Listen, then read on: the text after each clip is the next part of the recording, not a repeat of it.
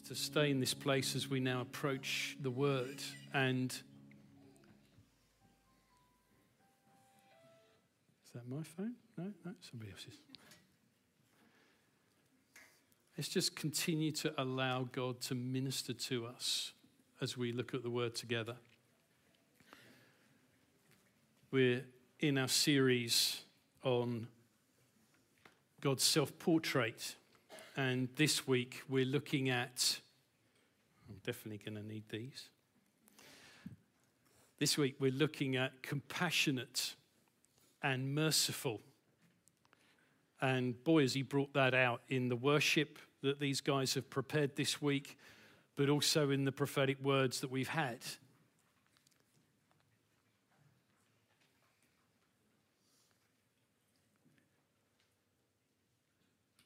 200 million people in a survey across 10 countries in four continents claim to have experienced this. One third of North America in a survey says they've experienced this. And three quarters of doctors in North America believe that it happens. And half of these doctors in North America state that they themselves have directly observed it happening.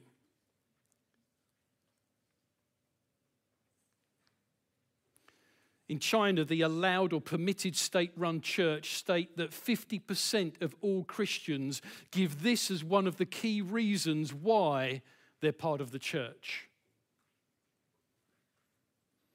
80% of half a million Nepalese new Christians state this as the reason why they're following Christ. And in 1981, a survey of Chennai in India showed that 10% of those who didn't believe in Jesus had said that this had happened when they were prayed for in his name.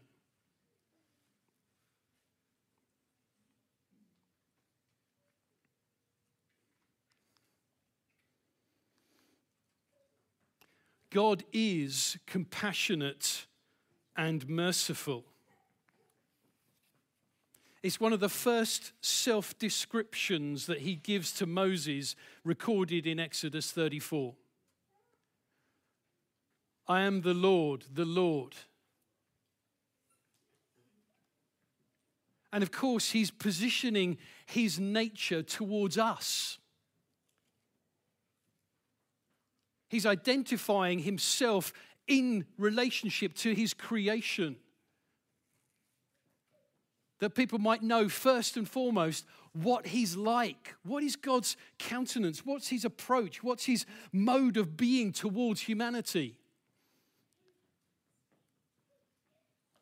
It is compassionate and merciful. Then the Lord came down in a cloud and stood there with him, and he called out his own name Yahweh, the great I am. The Lord passed in front of Moses, calling out, Yahweh, the great I am, the Lord, the God of compassion and mercy. Wow. I'm always fascinated by the story of Jonah. He's a cantankerous individual.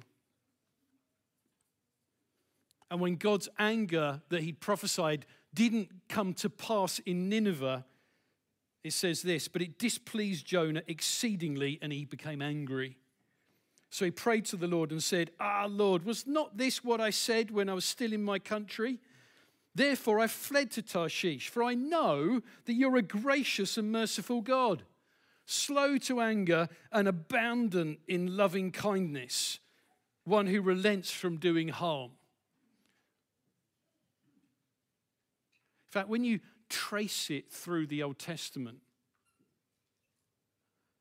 one of the key attributes that the nation of Israel glowed with amongst the nations was the fact that God was A, present amongst his people, and B, that he was a God of compassion and mercy. You read through their laws of Leviticus and Moses and all the rest, and you get those glimpses where God is at work amongst the people. You have Jesus saying to those that are healed, Well, go, go to the temple and let the priests know in accordance with the law of Moses because you've been healed. Healing was occurring throughout the Old Testament. It's a part of who he is and what he does on the earth today. It's why we sang about it. This is the God who is active in his creation. He is not absent in any way. You see, compassionate comes from this root word, rahum, which I probably completely mispronounced, but it doesn't matter to love, to love deeply, to have tender affection for, to cherish, soothing as a parent with a child. It's a heartbeat of God that is intimate. When we translate it into the English, we get this association of with and passion. And passion, as we know when we refer it to Easter and Christ's passion on the cross, is that whole idea of his suffering, his outwelling, exposed expression of love that leads him into ultimate suffering for somebody else's sake. And so, what do we have here? God's willing to suffer with his people. He feels what we feel, it connects with Him. He's not distant and far off, He's proximate, He's close. This is the point of the dwelling with Adam and Eve in the garden. This is the point of the temple, the tabernacle that precedes it, giving the dwelling place of God as a central part of who Israel are as a nation. And then the temple built, and God comes down, fills the place with fire and smoke, and no one can do a thing. Their meeting's messed up.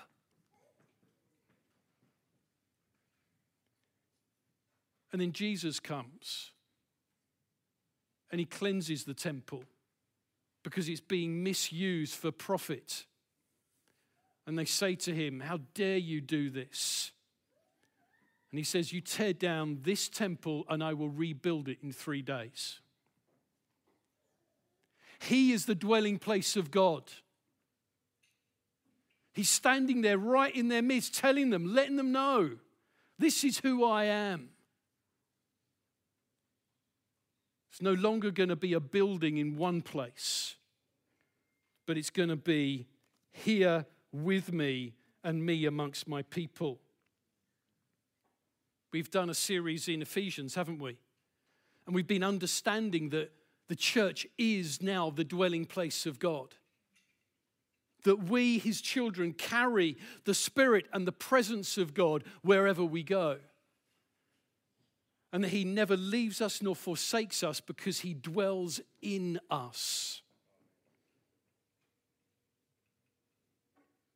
If we turn to 1 Corinthians 12 that we looked at in just a recent series,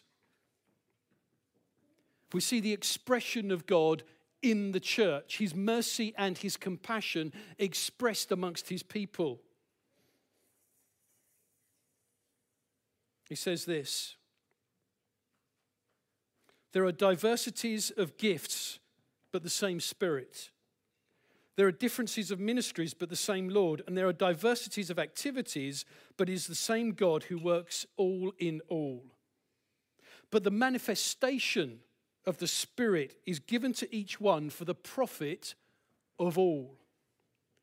For to one is given the word of wisdom through the Spirit, another the word of knowledge through the same Spirit, to another faith by the same Spirit, another the gift of healing by the same Spirit, to another the working of miracles, to another the work of prophecy, to another discerning of spirits, to another different kinds of tongues, to another the interpretation of tongues.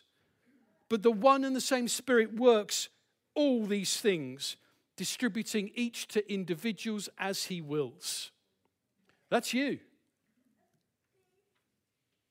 That's you. Do you see his mercy and his compassion in that list?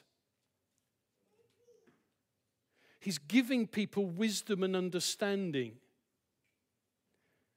He's giving by the Spirit understanding through prophetic voices. Where do we go next? What does this season mean? What are we about? What are you saying to the church right now, Lord?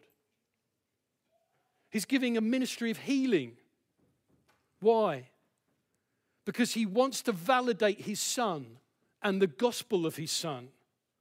And he wants to do it again and again and again. I don't think that's me. No worries.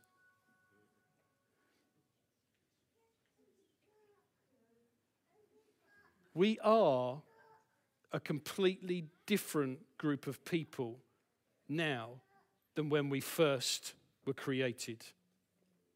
Because of Christ, you are made new. You are completely different. And the Bible tells a story of the kingdom, rule, and reign of God on the earth. And so the church is the place of his rule and his reign. And it is expected by the Father to see his rule and reign worked out through us. So I want us to pray for some stuff this morning. I want us to pray for some of these gifts to become more and more apparent amongst us. Because his gifts, right, is what he does amongst his body. That's why Paul's writing to them, letting them know it's by one Spirit. This isn't a multiplicity of different spirits. This is the Holy Spirit of God, the Spirit of truth, coming and filling the church and giving birth to different gifts according to his will for the glorification of Jesus. But it's also in the glorification of Jesus an outworking of his compassion and his mercy in the earth. So, who's up for being gifted by the Holy Spirit to glorify Jesus. Because you really don't just want it to be me. Should we pray?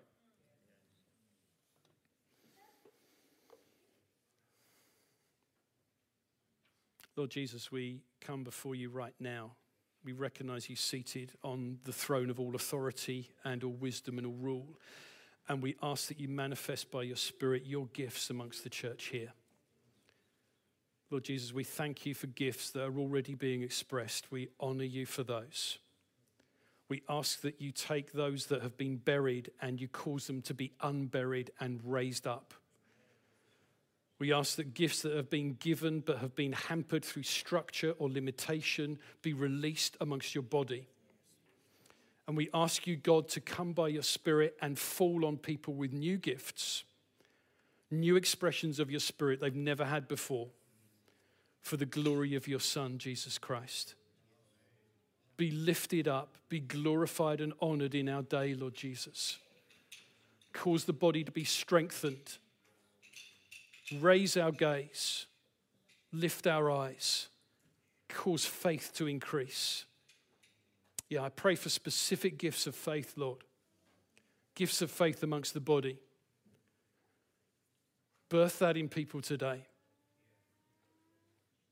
Lord, birth the prophetic, greater clarity from your throne, greater authority by your Spirit, Lord. Discernment. Let us see what's going on in the world. Let us pray accordingly. Let us speak truth into darkness. Let us speak power into circumstance, Lord. Bless us with those. Wisdom, Lord God. Bless us with wisdom. Cause your spirit to flow.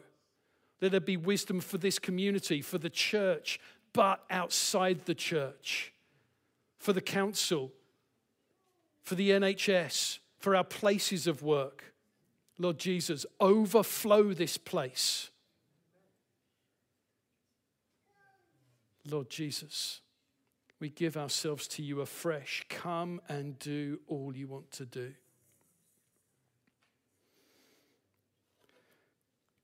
I've got a book here called Miracles Today by Craig Keener. I don't know if you've ever read the, one of his first books, which is 1,100 pages long, full of medically verified testimony of healings that have happened across the planet. And they are just as broad and wide as you could imagine. When John the Baptist was in prison and he wasn't sure who Jesus was, he had a wobble, we might put it like that. And he's like, What's going on? Are you really the one? What does Jesus say to him? Well, he makes it very clear, doesn't he? He says, Go tell John the things you've seen and heard that the blind see, the lame walk, the lepers are cleansed, the deaf hear, the dead are raised, the poor have the gospel preached to him. That's happening. He's fulfilling the Isaiah prophecies. God is the God who brings the instead. Instead of mourning, instead of brokenness, instead of depression, instead of sorrow, He brings wholeness, and healing. And when Jesus stands up at the beginning of his testimony to the world of who he is and what he's about, he stands up and reads from that scroll recorded that moment in Luke 4. And he reads from Isaiah 61. He says, The Spirit of the Lord God is upon me because the Lord has anointed me to preach good tidings to the poor and sent me to heal the brokenhearted to proclaim liberty to the captive and the opening of the prison to those who are bound, to proclaim the acceptable year of the Lord. He's passed that mission and mandate on to us. His compassion is overflowing, His mercy is overflowing. And what He's saying to us today is, I'm closer than you might believe I am.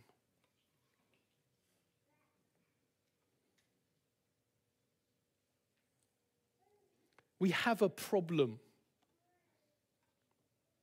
The problem is that we live in really cold water. We live in a secular society that says, no, thank you. That have been instilled through the philosophy of David Hume and others that says, impossible, can't be possible, and if you believe it, you're a muppet. You've got to be kidding me, right? And then we grow up through the education system that says rationality and intelligence, the ability to process and understanding, are the highest virtues of human ability. And therefore, if you fail those, you are nothing. You're a mess. You're a. What's the point? How can you believe this rubbish? That's why I presented the statistics at the beginning. How can 10% of a city say, although I don't believe in Jesus Christ, I know I've been healed when somebody prayed for me in his name? That's outstanding. Put your psychometric and psychological hat on that one and ask if these people are trying to self define their experiences through the lens of their predefined understanding of religion. He breaks in in so many different places, it's unreal. The question for us is what are we going to get hold of in Him? Are we going to allow the cold water that we live in to be the thing that affects our temperature? Are we going to be heavenly thermostats that change the temperature in the spaces we walk into and say, No, the kingdom of God comes here today because it's in me? So, what did Jesus say? He said, The kingdom of God is within you. It's not out there somewhere floating about. Hopefully, we might find it if we've got some weird Gnostic understanding, some secret understanding that we can get hold of somewhere. It's simple. The disciples knew it, the early church fathers knew it.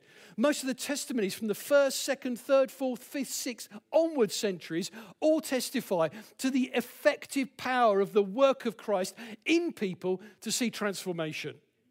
70% of what is going on in the world where the church is growing right now is because of the healing ministry of Christ. That's where it's happening. That's what's going on. So, what are we doing? Do we turn around and say, no, too hard here? Not in my world. Not in reality. It's not here. Or what do we say? Do we say, I believe your testimony? and your testimony is true.